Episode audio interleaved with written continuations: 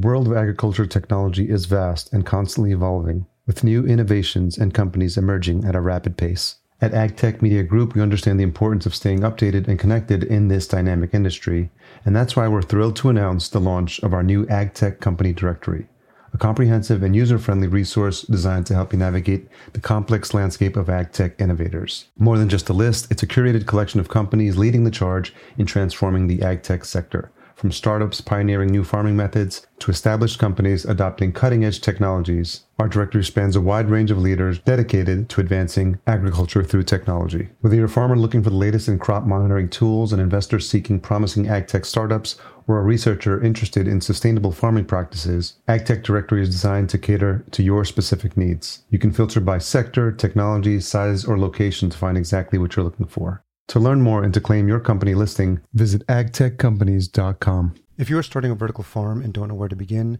or which technology would suit your needs, then reach out to the experts at Cultivatd. As indoor farm brokers, they help connect you to the right technology and ensure your project is successful. Best of all, their service is free because they work on behalf of their partners. Visit cultivatd.com to learn more. And that's spelled C U L T I V A T D.com or click the link in the show notes. One of the things when we talk about crop strategies, we'll have clients tell us, okay, we want to grow strawberries, we want to grow blueberries, we want to do saffron, we want to do this, we want to do this. I kind of tell them that, you know, the safe approach to this is to look at a farm like a classic car, right? Sure, we're using state of the art technology and sure, it's being built and designed by experts who have been doing this for a long time and very well educated people, but it's going to take you a while to get a feel for the farm. It's yeah. going to take you a while to understand, okay, like how quickly does it cool down? How, you know, quickly does the humidity disperse? Welcome to the Vertical Farming Podcast, weekly conversations with fascinating CEOs, founders, and agtech visionaries. Join us every week as we dive deep into the world of vertical farming with your host, Harry Duran. Vertical Farming Podcast, Season 7, regular listeners, welcome back. I appreciate you supporting the show. I'm getting feedback from folks far and wide that are discovering this show. I had a conversation with today with someone from Germany who's working on a indoor farming conference and heard about the show and found us through my conversation with Christos Rafdiogiannis, episode 68. So you never know where listeners are going to be coming from. But if you listen and you keep on coming back, then that's something that puts a smile on my face, and I truly appreciate it. If you are new to the show, if you are like the listener I spoke to today, and this is the first episode you're listening to because someone recommended the show or recommended a specific guest that you listen to here, then I appreciate you taking the time. An hour out of your day is not something I take lightly, and I hope I continue to provide education entertainment and insights into the wonderful world of vertical farming, which is my goal with each one of these episodes. In case you missed last week's guest, it was Zale Tabakman of Local Grown Salads. He talked about his inspiring journey of revolutionizing the way we think about farming. He's got an ambitious goal of providing high quality, consistent salads and greens to McDonald's at all 35,000 locations worldwide. It's very ambitious, and Zale is definitely cut from a different cloth in terms of his energy, his enthusiasm, and his vision for what is possible in CEA. If you haven't had a chance to listen to that, I definitely think that one will put a smile on your face. This episode, I speak to Alexander Kappes. He's the CEO of Greener Crop. We were connected at the AgriMe conference in Dubai last year, courtesy of the team at Cultivatd. Alexander's got a strong background in business and working with companies in that space, specifically with his time at Groupon, which has proved invaluable for lessons learned. We go deep into the potential that exists in that region, addressing food security issues, and his vision for Greener Crop to lead the charge in that area. We talk about challenges and opportunities, the focus on resilient crops, and the need for education and reliable data to improve this industry's reputation, particularly in the Middle East, where Dubai is an ideal location for vertical farming. This is a valuable episode for anyone interested in learning more about what's happening in that region. If you're enjoying this episode or past episodes, as always, leave a rating and a review at ratethispodcast.com forward slash VFP. I'd love to read yours out next. Excited about the guests I've got scheduled, I've got interviewed. We're closing in on the end of season seven.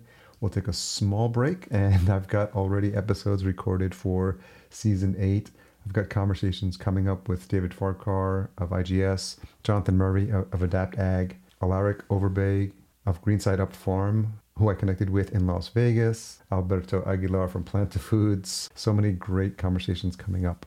I'm excited to share those with you. Before we jump into this conversation with Alexander, here are a few words from the folks that support this show. This year, Vertifarm takes place from September 26th through September 28th at the Exhibition Center in Dortmund, Germany. For those new to Vertifarm, it's the most significant trade fair for next level farming and new food systems.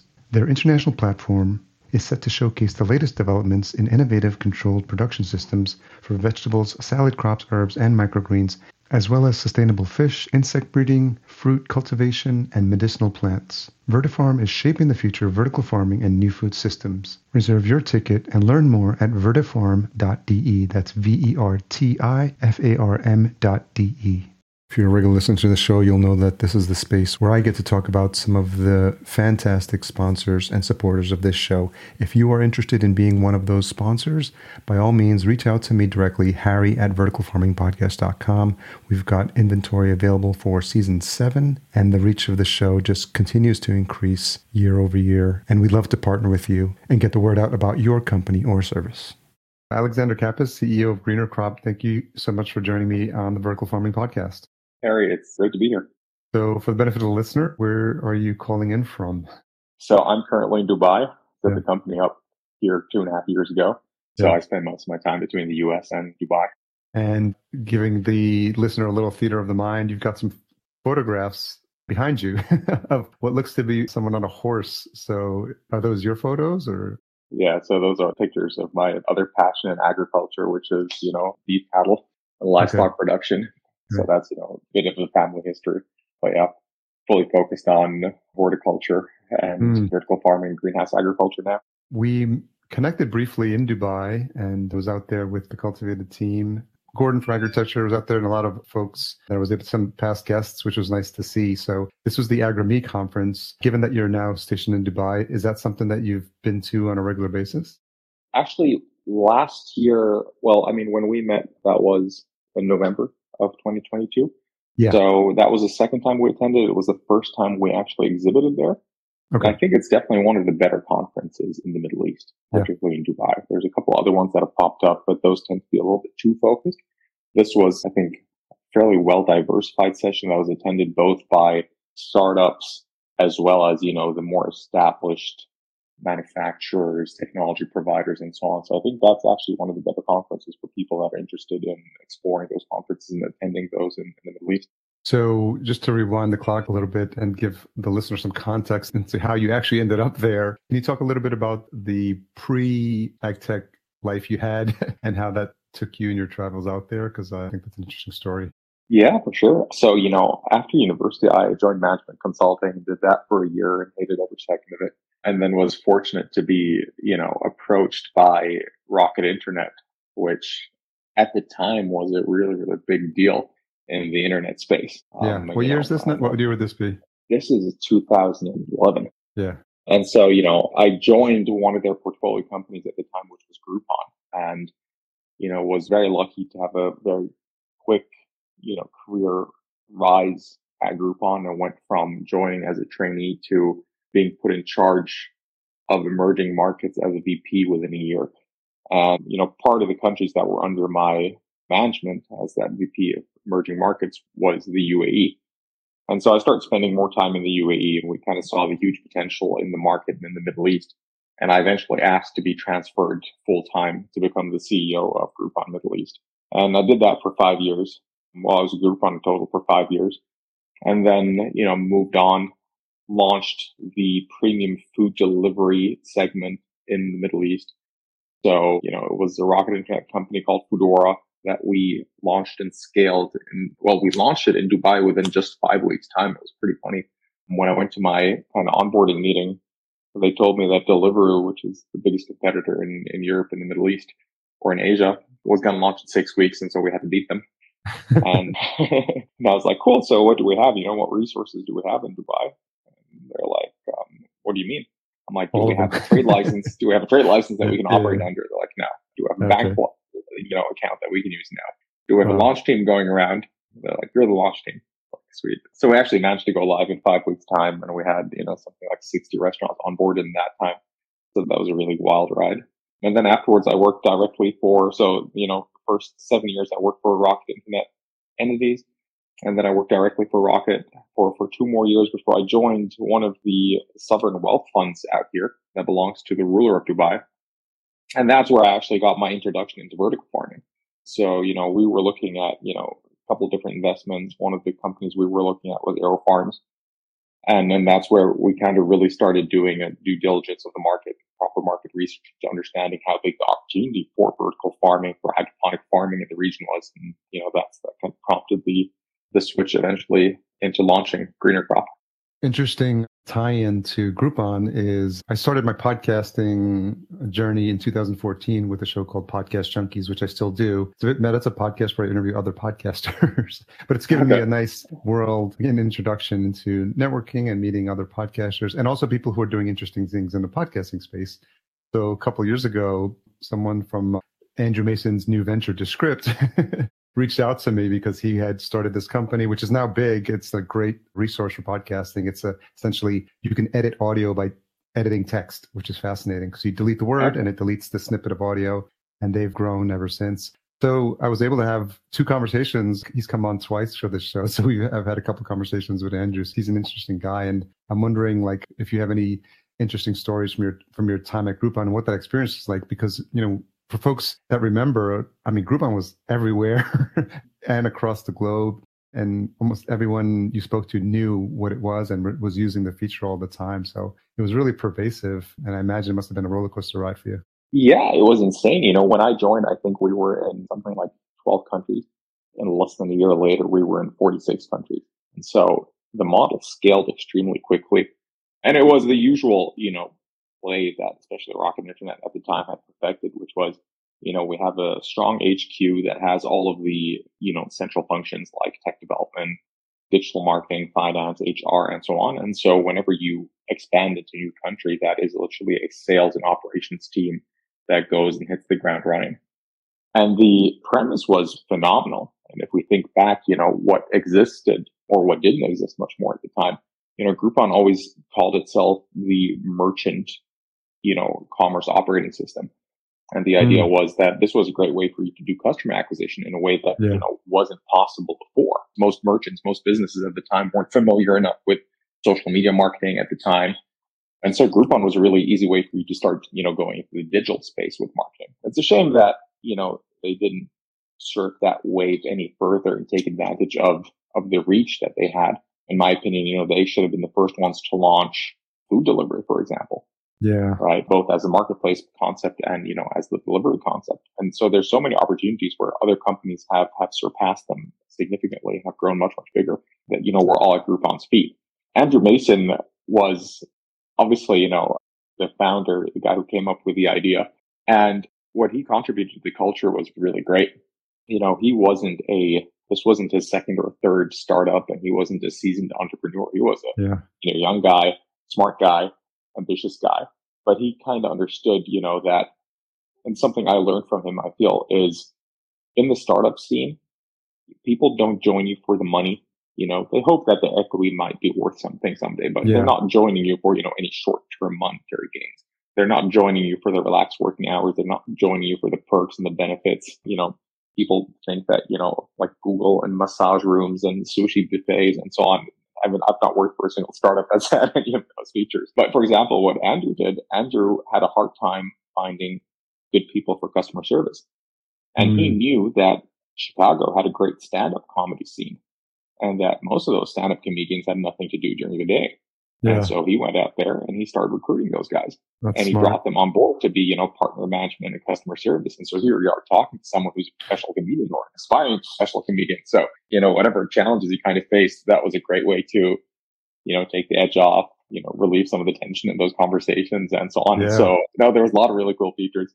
There was a scandal at the time of him, you know, sur- a video surfaced of him doing yoga in his underwear. I remember that was pretty funny. the funny thing is, I feel like if you if you think about all the crazy stuff that's happened since then, I don't think that would raise any eyebrows. Yeah, it wouldn't even register.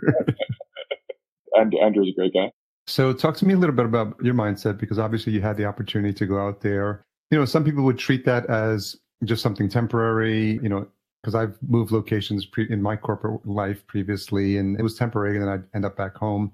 Uh, I was living in New York at the time. What was it about Dubai, UAE, that over the years, like, slowly started to attract you, where you would start to feel comfortable calling it home? I think Dubai is a great place to call home. There's, you know, high degree of safety, phenomenal infrastructure. There's a lot of business opportunities. The weather is, well, you can, it's, it's always sunny and blue skies. Now it gets way too hot during the summer, but generally, you know, I prefer this over rain and snowstorms, blizzards, and so on. So, you know, the the other thing is that Dubai has this incredible mentality and this incredible attitude. You've got a population that's incredibly young. You know, I'd say definitely over 50% of the population under 18. And it's a country that's grown incredibly quickly. So, you know, people are very willing to adopt new technology and they're very willing to try out new things. And so if we look at adoption rates for all type of tech services, the Middle East is usually incredibly high. And there's a reason why, you know, Amazon of the countries that they're in, which isn't that many, I think it's about 30 countries, but they're in two or three Middle Eastern countries because they just, you know, they see what the adoption rates are. And this has turned into a battleground for, you know, ride hailing, for micro mobility, for food delivery, for e-commerce and so on for a good reason. And now it's the new frontier for vertical farming and hydroponic farming. And I think one of the big reasons is that, you know, people embrace change. People know that you know, for a country like Dubai to develop and turn into what it is now. You know, every, nobody on the world doesn't know about Dubai. Everyone recognizes the Burj Al Arab. Everyone will recognize Burj Khalifa. The palm is literally visible from space. You know, what they've achieved is incredible. And people know that this was only, you know, attainable because of the risk appetite that people have and because people are willing to embrace change. And so that's definitely what attracted me to Dubai. Plus you just saw the massive opportunity where there was no tech. You know, most businesses didn't have websites 10 years ago and they were just so far behind. And I think they've surpassed a lot of European countries and a lot of countries in Asia within the last 10 years. And so that was, you know, what attracted me at first and definitely one of the main reasons why I'm still here. And like I said, you know, hydroponic farming is the new frontier here. This is a country that, and in the neighboring countries, the same goes for the neighboring countries. You know, they depend on over 90% of the fruits and vegetables to be imported that's an $8 billion bill that, you know, these countries have to stem. And so, you know, that's the size of the opportunity here. Land is affordable. Sunshine is abundant. Labor is cheap. And Dubai is within, I think the statistic is that Dubai is within an eight hour flight of, I think, half the world's population. So yeah. it really lends itself to being a huge export market once we get to that scale. So yeah, opportunities, I think is the summary, the answer to your question. And how often do you make it back to States? I try and come every two months. You know, we started the business here and we then start looking at, okay, you know, with our experience, with our knowledge, with our network in the US, where does it apply? And obviously, I think the US is a leading market when it comes to, you know, hydroponic farming, vertical farming. Most of the big companies started there. And we actually decided to join an accelerator program called Generator that's based okay. in Champaign, Illinois. That's a focus on ag tech. And, you know, we spent 12 weeks working with those guys and trying to understand where would our market fit be in the US. And what we came up with was that we believe there's a significant opportunity within conventional farming to look at, you know, how a hydroponic farm can be integrated in conventional agriculture and how farmers and, conventional producers can benefit from that and where that fits in. And so you know, with that in the back of our mind, we've started looking at, you know, how can we expand into the U.S. We're currently in talks. So we're setting up farms in Oklahoma, Illinois, Idaho, New York, and Texas. And so, yeah, I think I'm going to have to start spending a lot more time back. We're in New York? Outside of New York in a town called Jamestown. Okay. Yeah, I grew up in Yonkers, New York, which is Westchester oh, County. So, yeah, yeah. So people forget how big New York actually is. They just think yeah. New York City. exactly. yeah. So interesting. Thanks for giving us that context. So I'm curious about your mindset. You're working with AeroFarms. You know, you've obviously had experience in the region. You've led a couple of companies. And so you've done the homework and you understand logistically what it takes to, to be successful. You know, what is it about CEA that pulled you into actually starting your own company? So there were two things, you know, on the personal, there was a personal reason, which was, yeah. you know, I'd spent 10 years in tech building other people's startups. And I felt I was quite good at that. And But at the same time, you know, when you're involved and you're in the trenches, you will see a lot of the mistakes that happen, a lot of the reasons why companies fail. And so I feel like that was something that I had in the back of my mind that held me back a little bit. And I didn't have a venture in mind that I was passionate enough about to kind of overcome those concerns. And then COVID hit and suddenly, you know, opportunities were very limited. You know, I was at the Sovereign Wealth Fund. I wasn't happy there. I was in charge of tech investments. There was no investments to be made during that time. There was, you know, investment free. And so, you know, then there was my lifelong passion for agriculture. You know, my family's been involved in agriculture for, for several generations. This was always something that I knew I wanted to eventually retire into. Okay. And um, hopefully sooner than later. And so, you know, I kind of wanted to find a way to combine my knowledge in tech, my experience in tech, and launching businesses and scaling businesses with my passion for agriculture. And so that was always in the back of my mind. And then, you know, after the research we did into AeroFarms, that's when, you know, I kind of realized that there was this gap that existed that is rare to find, right? You want to, that opportunity, which was we have eight to nine billion dollars worth of food fruit and vegetable imports in the GCC. We have technology that is capable of overcoming that deficiency, right? This is technology that's proven. This is technology that's made the Netherlands the second largest food exporter behind the US, a country that is, don't even know how much bigger, but so much bigger. Yeah, yeah, yeah. Uh, right. And it's not being deployed. It's not being deployed at a meaningful enough scale. And so that's when we started looking into, okay, what are the reasons why it's not being deployed in a meaningful scale? And so if we look specifically at, you know, the Middle East and the Gulf, uh, the Arabian Gulf, which, you know, consists of uh, Saudi, uh, Oman, uh, the UAE, Bahrain, and Qatar, and I think Kuwait counts as well. You've got a population that does not have a strong background in farming, right? This is not arable land. It's always been massive water scarcity. So you don't have farmers who are going to, you know, innovate and pioneer this new technology. Yeah. You have very little representation of those companies here. You have significant barriers to entry in terms of, you know, there's a knowledge gap. People don't know. People don't have suppliers here. People don't know where to source their growing supplies. Our industry is still very fragmented. Our industry is still very intransparent. People don't know. Okay, first of all, the first question anyone will ask is, you know, what's the difference between indoor vertical farm or greenhouse? You know, do I want deep water culture? Do I want NFTs? Do I want vertical stacks? Do I need lights? You know, all those questions are questions that they're not going to get a definitive answer for if they search. Yeah. Yeah. Right. And so if you have all of those obstacles and all those, sorry, all those questions they need to answer, you don't find answers for, and all those challenges they need to overcome, you're going to look at the opportunity cost and you're going to say, I'm going to invest in something else, gold, crypto, stocks, whatever it is. Yeah. And we said, okay, that's what we want to overcome. And the way to overcome that is by offering a hydroponic farm management service that is comprehensive and allows basically us to support our clients from conception stage, understanding mm-hmm. what farming technology would be best suited for your ambitions, your budget, your goals, whether it's a vertical integration into a business or whether it's a standalone investment. We connect them to the manufacturers we work with. We assist with the setup process and then we support them with the day to day operation of the farm. And so that's what we started with. Yeah, when you lay it out like that, it's almost this idea of have like first mover status. And it's almost like the people there don't know what questions to ask because, you know, we take it for granted here in the States of having just a rich history in agriculture and in a lot of places in the world. And to your point, that's not something that was considered as a way of life and not something that people there's nothing generational when you look back and people like saying like oh my grandfather had a farm you know similar to your story and i think you have that perspective and you can see the opportunity there. So is that really like where you're seeing the most advantage, you know, because of your experience and because of where we are in, you know, the ag tech cycle, that this is really a unique opportunity to not only educate folks in the space, but also be there and obviously be on the ground to show them what's possible.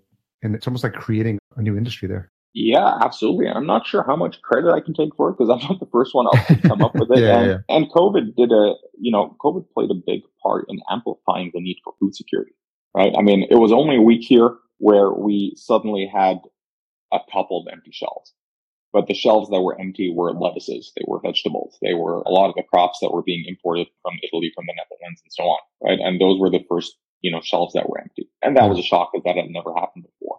But of course, you know, I mean, the UAE leadership responded really well. We never had empty shelves again. But I think everyone realized how vulnerable these countries are. And so mm-hmm. there was an immediate shift in government prioritization in public policy and subsidies that were being granted. There was a very quick shift in the regulations where they, for the first time, allowed foreigners to own farming businesses. Previously, mm. that wasn't possible. They couldn't be the majority owner of a farming okay. Business. Um, they very, very quickly shifted that and changed that to make sure that foreigners who you know, make up 80% of the UAE's population would be able to set up their own farms. And so, you know, I think we were definitely there at the right time. And yeah, you know, you mentioned having a population that has experience in growing and that has history in growing. You know, if you don't have that, you don't even have university courses here, right? So, yeah. you know, it's very, very rare that yeah. universities teach agriculture or horticulture. So you, I mean, you're not even having any homegrown talent being developed that, you know, mm. may look into, okay, how do we grow further? How do we innovate? And so on. So yeah, I mean, without outside input, there, nothing would be happening here. So we're definitely here and you know, in the right place at the right time. To talk a little bit about the model for folks that are not familiar with Greener Crop, what are the offerings and who are the who's the typical client that you're serving? Yeah, so you know, Greener Crop, the idea was that we wanted to enable the deployment of hydroponic farms, and that it didn't matter what experience you have, right? And so, you know, for us, who do you speak to first? And that was a matter of who can you reach? Who can you reach easily?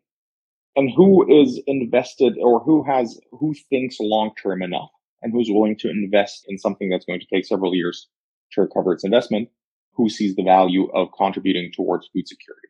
And so we initially said okay this would be difficult as a pitch to individuals. And so we started targeting corporations and we started going to okay. food manufacturers. We started going to real estate developers who were you know losing you know their tenants in commercial buildings rapidly. Yeah.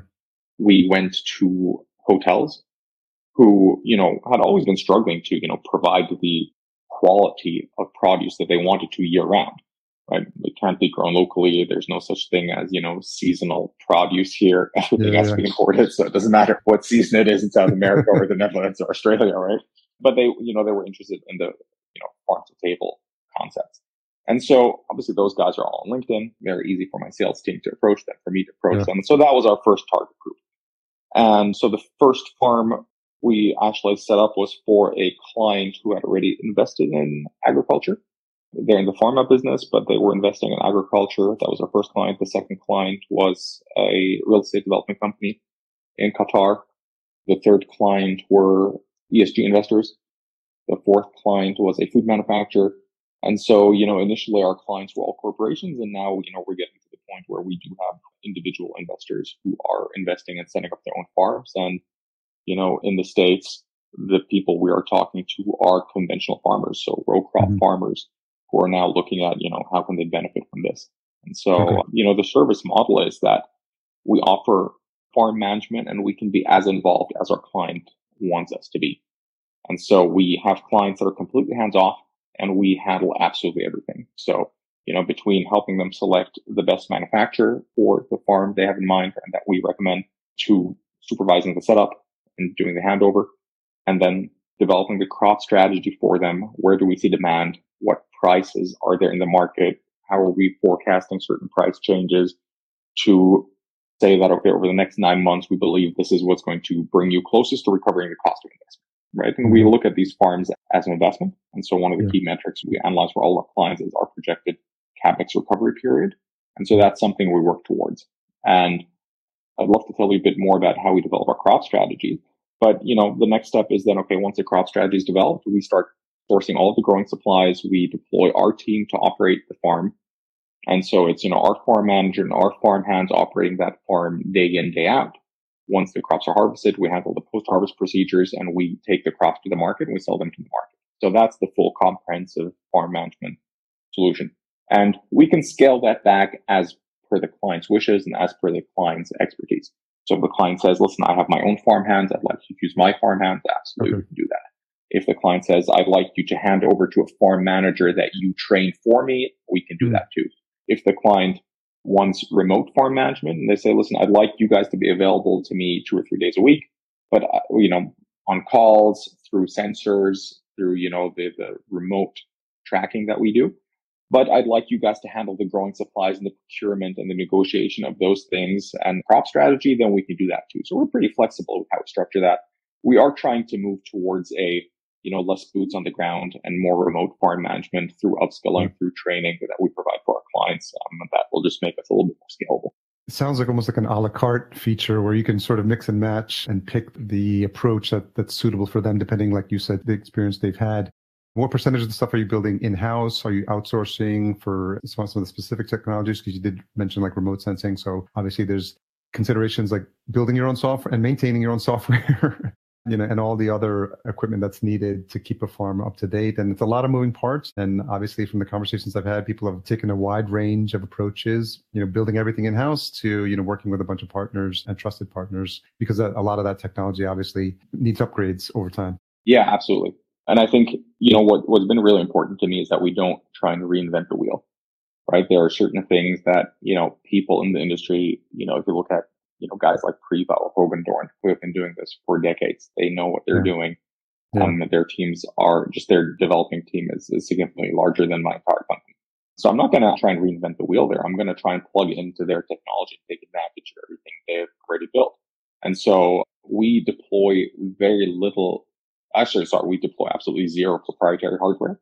What we are doing is we, you know, we're building and we're about to finalize our own platform that allows us to plug in sensors, that allows us to connect to the control units to support our clients remotely. And so the idea really is that, you know, we are able to train our clients and they start the operation of the farm, but we are fully aware of every task that's being carried out. We help them develop a workflow and a work plan. We help them allocate tasks to staff to make sure that, you know, staff management works seamlessly, especially in the US where, you know, labor shortages are a big issue for, for anyone, for any producer. And, you know, at the same time, because we understand what's going on on the farm, we're able to understand how's that affecting inventory. And so, you know, everything's logged. We control obviously all the, well, we start, we have full visibility over all the growing parameters. So whether it's CO2 level, whether it's, you know, light intensity, whether it's, you know, temperature, humidity, and so on right? But we're also able to see based on the activities that are being logged what happened. So what was the germination rate when we transplanted? Hmm. You know, were there any crops that we had to remove? How often have we been spraying? How often have we had to spray? And then, of course, you know, what are the plants yielding? What are the individual sections of the greenhouses yielding? And how does that compare to the growing parameters? And so through that, we're able to optimize. We're able to constantly monitor and update the inventory to make sure that our farmers, and our growers, and our partners have all the tools that they need to be successful that there's no delays there. And at the same time, we're making sure that we leverage that data to give them better supplies. And I think that's one of the beauties of the model is the more farms we operate, the more we see small levers that make a big difference in production. Yeah. And we will go from season to season and we'll switch, you know, tomato seed varieties and we'll see suddenly a 15% increase in yield. Right? And the fact that something like that is still possible despite, you know, all the innovations made, despite all the promises by our seed manufacturers that this is absolutely the best seed, that something next year's one is 15% better. Of course, that depends on the climate. It depends on what we're growing, it depends on how we're growing and so on. But, you know, it's that type of knowledge that we're able to pass down to our clients and make sure that they have. I think my goal is that I want them to not have to replicate certain resources and for okay. them to be able to access huge economies of scale by being part of our network. I do want to circle back to and give you the opportunity to talk a little bit about your crop strategy. Yeah, thanks. So, you know, I think one of the things that we've been extremely focused on is making sure, like I said, that these farms are able to recover their cost of investment as quickly as possible. But that as we develop a crop strategy, we match the risk appetite of our clients. And the majority of our clients are first time farmers, they're first time producers. And so their risk appetite, they're already taking a huge step by investing in this technology and going into an industry that they don't know. And so my focus has been on growing crops that are as resilient as possible, both from a, you know, growing conditions point of view, but also from a market dynamic point of view. And so we grow almost exclusively in all of our greenhouses, tomatoes, bell peppers, chilies, and we found that that strategy works really well. A, those are among the most consumed crops. And the way we build our business plans, the way we build our feasibility studies, the way we build our forecasts is by projecting that we're going to achieve average yields with these and we're going to sell them into wholesale.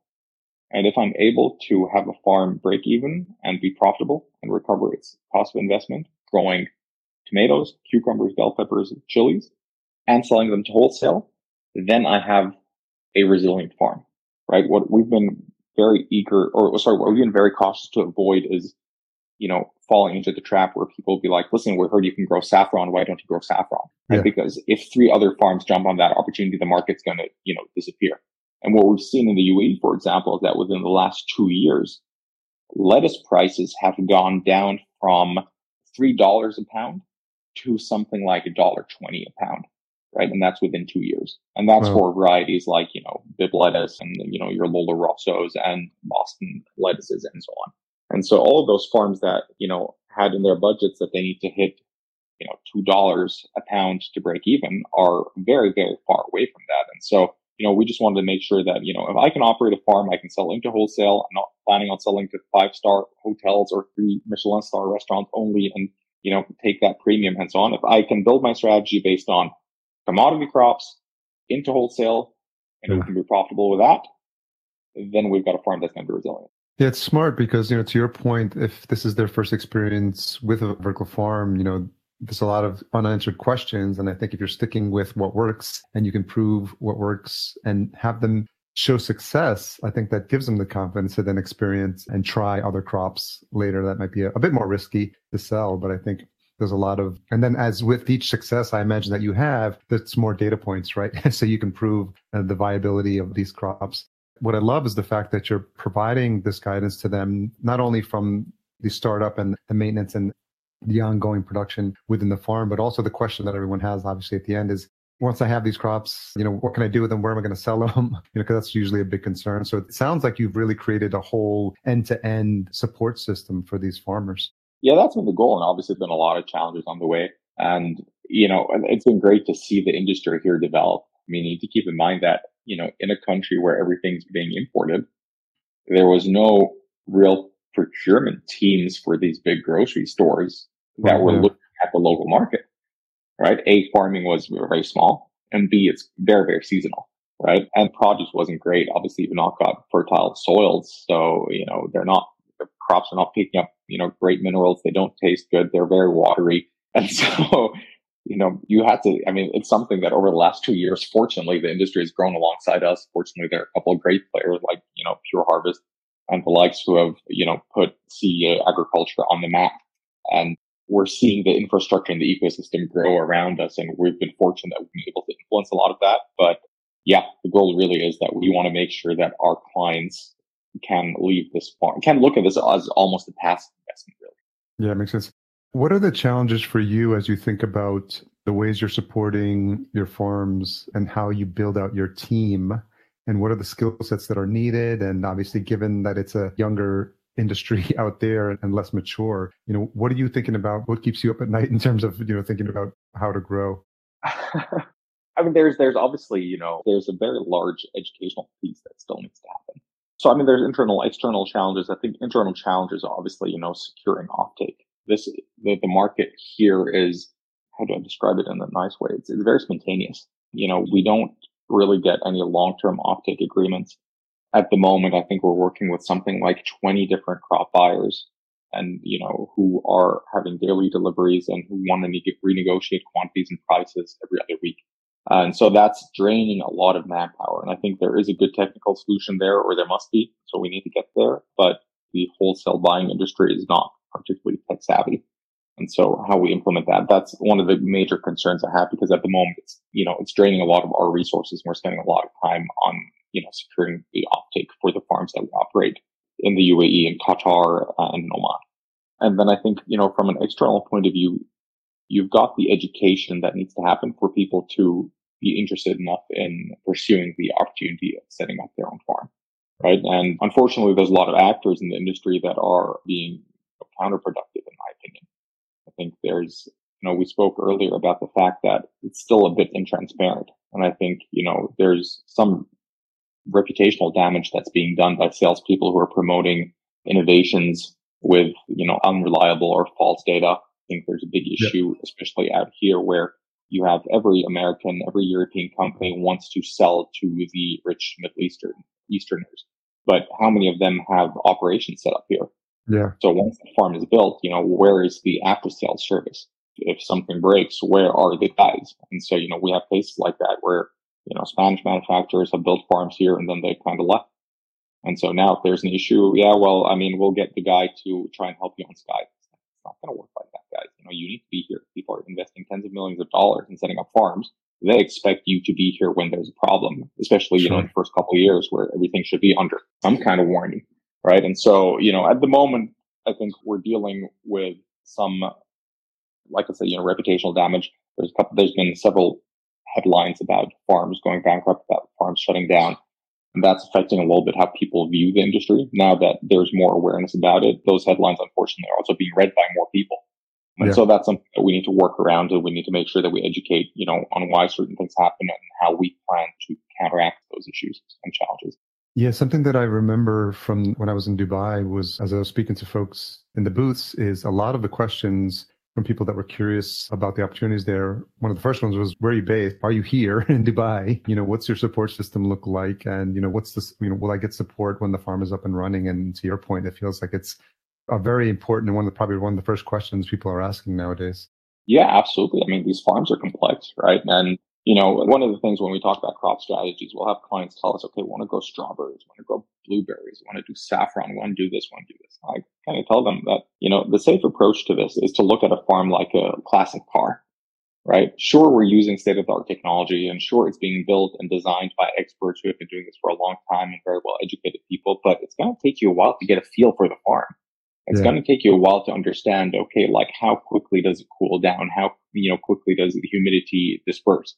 Where do our, how's our CO2 build up? What are microclimates that, you know, we are finding within the farms? And it's going to take some time. And you want to do that testing and you want to do that trial and error with crops that are going to be a lot less expensive to replace than strawberries, right? And so, but yeah, unfortunately, I think, you know, there's, I wouldn't call it unscrupulous. That's maybe a bit harsh, but there is a bit of a hit and run mentality here where it's like, okay, we'll sell the tech to them. And this is not a market you can do that with because it's a, a it's a small market. B, it's, mm-hmm. they're very inexperienced growers. And, you know, already you've got the last generation of tunnel greenhouses that were set up here 10 years ago abandoned all over the country. Mm-hmm. And you can't really afford another wave of that. If you have another wave of that with people spending a lot of money on building these greenhouses that are supposedly a lot more high tech, not supposedly we know they are, but you know, that's the pitch. You know, we can't afford for this to go wrong a second time because otherwise people are just going to lose interest and lose you know, patience with that. And then we're not moving towards food security and we're not implementing everything we so strongly believe in. That's a good point. I think what happens is that people see the dollar signs from the region and they figure like everyone's just got limitless pocketbooks and purse strings and you know there's no shortage of money being poured into it. And you know to some extent that that's probably what happened with that first wave. But i think you know what you're speaking to is you know it's the reputation almost of the industry that's at stake here because if people that are looking to come out from outside at CEA are exploring the opportunities you know seeing abandoned greenhouse is probably not the best thing for them to have any confidence that's going to be something that's going to succeed for them. Yeah absolutely. And i mean it's crazy right? Because there's also such a big disconnect in you know, there's the growers, there's the operators of the farms, and there's the people who sell farms, right? And those are very much not the same people. And of course, you know, a grower probably wouldn't be the best salesperson because, you know, we know everything that goes wrong and can go wrong. But yeah, I think there needs to be some middle ground there. And I think we just need to, as an industry, get to a point where we are a bit more conservative with our projections, where we're a bit more transparent about the things that we don't know. And my feeling is that, you know, with the VC money that had come into the industry over the last few years, people started behaving like tech entrepreneurs. Yeah. Right. And was like, this is a problem we'll solve as we grow. And this is something that once we get more scalability, we'll reach those, we'll hit those, you know, unit economics. It's like, guys, you yeah. want like, what's scalability in a farm? You're going to build 10 more farms and they're going to be, you know, unit economic positive. Like that's not scalability. Yeah. That's, that's, you know, replicating the same investment over and over yeah. again, hoping for a better outcome. Right. And, you know, those VC guys were not asking hard enough questions. And so I think people feel like they got away with not, you know, having those hard questions and people are inexperienced like they are here. They're not going to get those hard questions. And so you're going to get away with selling certain ad stuff that is a bit unnecessary. And, you know, you're not going to suffer the, you're not going to be there for the consequences. And so I think, yeah. you know, with that kind of VC money drying up, I'm hoping that that's, you know, as painful as it's going to be for a lot of operators and as painful as it's for some innovators that have great ideas and need money I think it's good for our industry to go through that right now. And it's interesting that you actually had that experience with Groupon to see, you know, the heyday of a tech company and some of the decisions that are made. I'm curious, you know, with that experience, with the experience with Greener Crop, how have you grown as a CEO over the years? Oh, wow. That's a loaded question. I think, you know, it's so humbling to be surrounded by people who are smarter than you, right? And so I'm the only employee in this company, in my company, Greener Crop, that is not an agricultural engineer. I studied business and I worked in tech for the first, you know, 10, 12 years of my career. So everyone else is, is an agricultural expert. And it's been incredible to learn everything from them. And obviously I've not learned everything from them, but everything I have learned is obviously from them and from all the reading I've done in the last two years and conversations with people like you and other people in the industry like Henry and Chris Higgins from Hort America. You know, there's so many amazing people and who are so generous in, in the knowledge that they share. And so I think, you know, the thing that I definitely learned during this journey a lot more than in my past roles was how helpful people are if you ask and if you're humble to, you know, admit your shortcomings and you're not trying to overcompensate for everything you don't know by being arrogant or pretending that you know. And so, you know, I really love that about the industry. I really love about all these people who, and especially in my own team, you know, these are all agricultural engineers that, you know, had some experience with hydroponics, but they saw themselves eventually managing a farm for someone. They never saw themselves being part of a company that helps enable other people to set up farms. That, you know, takes farm management of one farm and says, okay, listen, there's synergies that we can create. There's data that we can leverage. There's so much more we can do with access to more data with more farms. Yeah. And so the enthusiasm that, you know, they've responded to this challenge with has been so inspiring. And yeah, there's so much I've learned on this journey, especially with Greener Crop. Yeah, I hope this is the last thing I do until I retire. What's a tough question you've had to ask yourself recently? There's a lot of tough questions. I, you know, one of the biggest challenges for us has been funding and determining mm. and understanding, you know, do we want to take on external funding? How much faster can we grow with external funding? Yeah. Right? Because, you know, what's external funding going to do for me? It's going to I mean a Groupon at anywhere else. It'd be okay, great. If we raise that money, we're going to throw that into customer acquisition right? And you know you have a product that people want, whether it's food delivery in 30 minutes or whether it's, you know, 90% discount on spa deal, you know, whatever it is, you know that there's demand for it. People just need to know about it. And so the more people you can reach, that's what you spend the money on. In our case, that's not necessarily the case, right? There is more I can do with more spending. But, you know, me setting up a billboard on the side of the highway saying, set up your own hydroponic farm is not going to do much. and so, you know, we've had investors propose ideas like, you know, there are ways for you to get a farm funded and you can, you know, get 80, 90% of that farm financed. How about you put down the remaining 10 to 20%? That way you are, you know, tied to the hip with the farm owner. The farm owner has to put in no capital of their own. So you're going to not have that friction point. And, you know, it's, a, it's an additional source for money because you basically now also make profits off that farm. So it's yeah. an easier conversion process. It's easier for the client to get financing. It's a clear value proposition and they're willing to fund that. Now, for me, there's, you know, pros and cons there. Obviously, okay, we give up a lot of the, di- you know, how dynamic our company is. We give up the fact that we're cash flow positive at the moment and we're able to be working capital positive.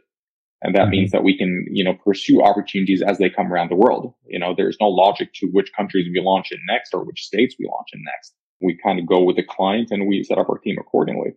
And so that's been a big challenge. Fortunately, right now, you know, there's not a lot of VCs or investors throwing money at AgTech. So it's not a question I've had to ask myself too recently. They're licking their wounds. yeah. But it is something that you constantly think about is like, could I be growing faster with external money? Do I want to take that external money? Do I want to give up a certain degree of flexibility?